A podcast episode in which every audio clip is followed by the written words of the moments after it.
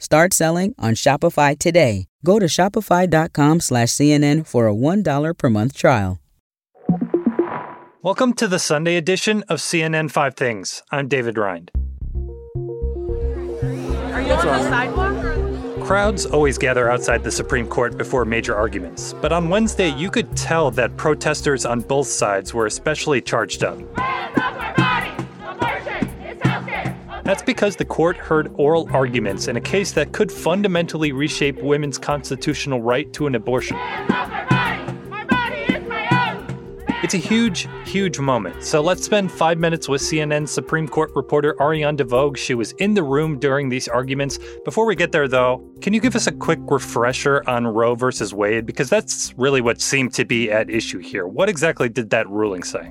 Right, absolutely. Remember Roe? It was decided back in 1973. Back then, the justices knew how fraught this issue was. And then Justice Harry Blackmun, he came out with that 7 2 opinion.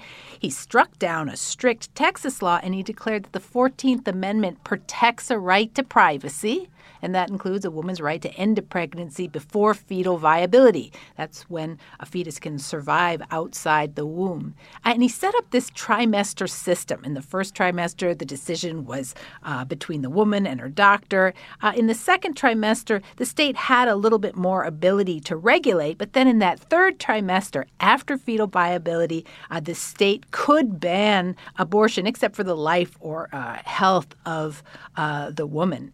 So that's where that was the law of the land, and it stood. Uh, until 1992. The United States Supreme Court delivered its long awaited ruling in a Pennsylvania abortion case today. in this case, that was called Planned Parenthood v. Casey. By a close 5 to 4 vote, the court partly reaffirmed and partly weakened Roe v. Wade.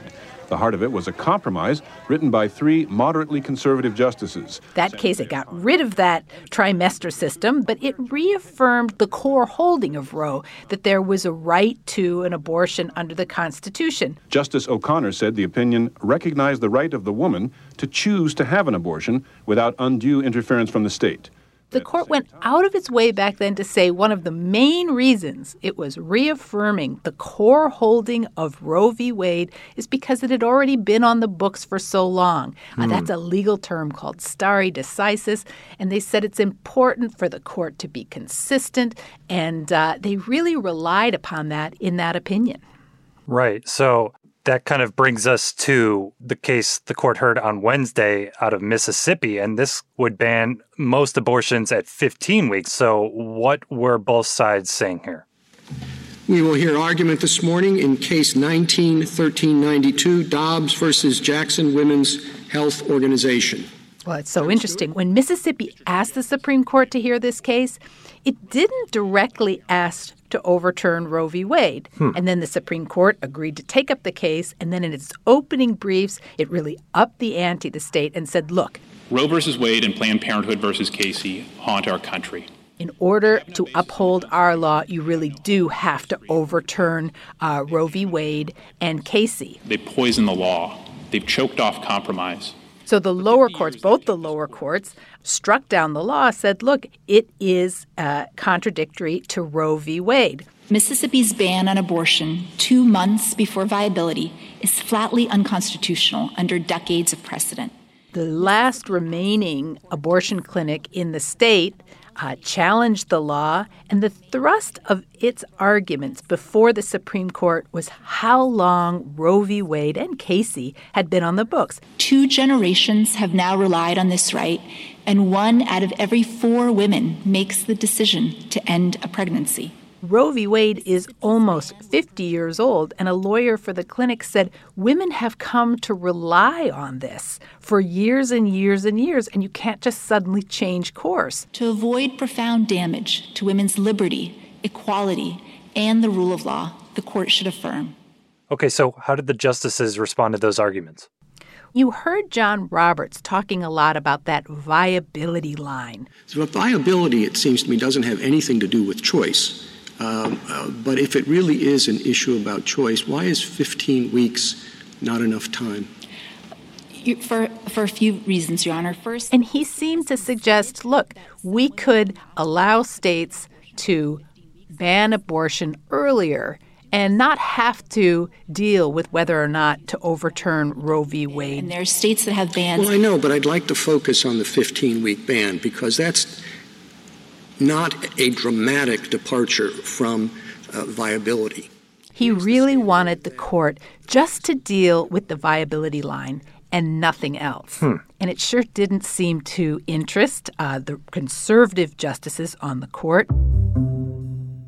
Justice Brett Kavanaugh, another one of uh, President Trump's nominees. And uh, I want to ask a question about stare decisis. Uh, and he was interesting to see because he even ticked off all the times uh, the court has overturned precedent in the past.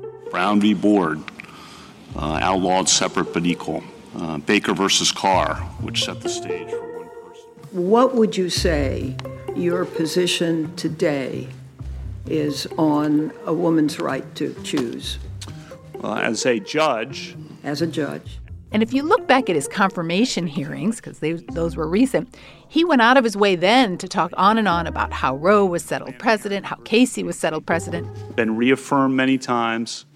Casey is precedent on precedent. But you see that a lot in confirmation hearings. You hmm. see judges uh, talking about how important precedent is. But once you get on the Supreme Court, of course, you can vote to overturn precedent. Hmm. What about the liberal side? They seem, uh, from my view, anyways, much more skeptical about overturning uh, such longstanding precedent. Yeah, Justice Sonia Sotomayor, who in many ways seems to be um, trying to step into the shoes of the late liberal icon, Justice Ruth Bader Ginsburg, she was the most forceful at oral arguments. Um, the sponsors of this bill, the House bill in Mississippi, said we're doing it because we have new justices.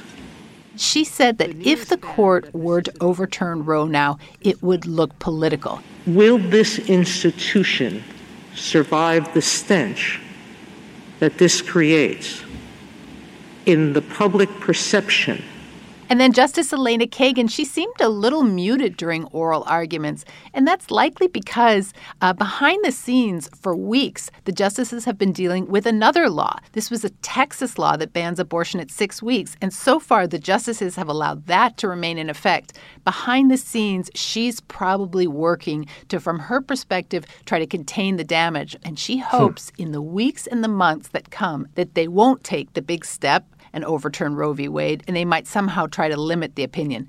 And that might be why uh, she wasn't uh, asking a lot of questions uh, on the bench.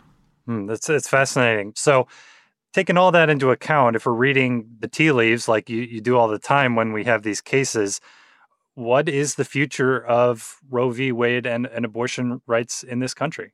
After oral arguments, it seemed that Roe v. Wade is in danger. If not now, in a case that will come up soon afterwards. And that means that if Roe v. Wade, when and if it is overturned, nearly half the country pretty quickly will ban abortion. And that means we'll see uh, that there's no right to abortion in large swaths of the South hmm. and uh, the Midwest. That's a real change. Hmm. Yeah, we'll be looking for a decision in this case next spring, early summer. All right, Ariane de Vogue covering the Supreme Court for us as always. Thank you. Thank you.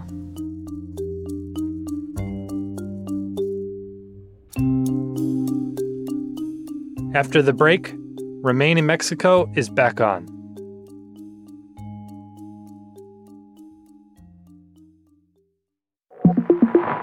Welcome back. Here's a little of what's happening this week. Biden administration officials say the so called Remain in Mexico policy will be reinstated this week. This is the policy that sends non Mexican migrants trying to gain asylum in the U.S. back across the southern border, where they wait for their cases to be reviewed in court. The news comes after both countries said they had reached an agreement on conditions under which Mexico would accept the migrants. The Biden administration formally ended the Trump era policy in June, but a federal judge blocked its implementation in August, saying the termination violated a procedural law. And another group of tourists are heading to the edge of space this week aboard a Blue Origin rocket, and they're bringing along a pretty giant guest. Good Morning America co anchor and Pro Football Hall of Famer Michael Strahan will join five other passengers on the quick suborbital flight scheduled for Thursday, which will take off and touch down in the Texas desert. All right, that's it for us. This episode was produced by Paulo Ortiz and me, David Rind. Our production manager is Matt Dempsey. Our senior producer is Mohammed Darwish. Our supervising producer is Greg Peppers. And the executive producer of CNN Audio is Megan Marcus. Talk to you later.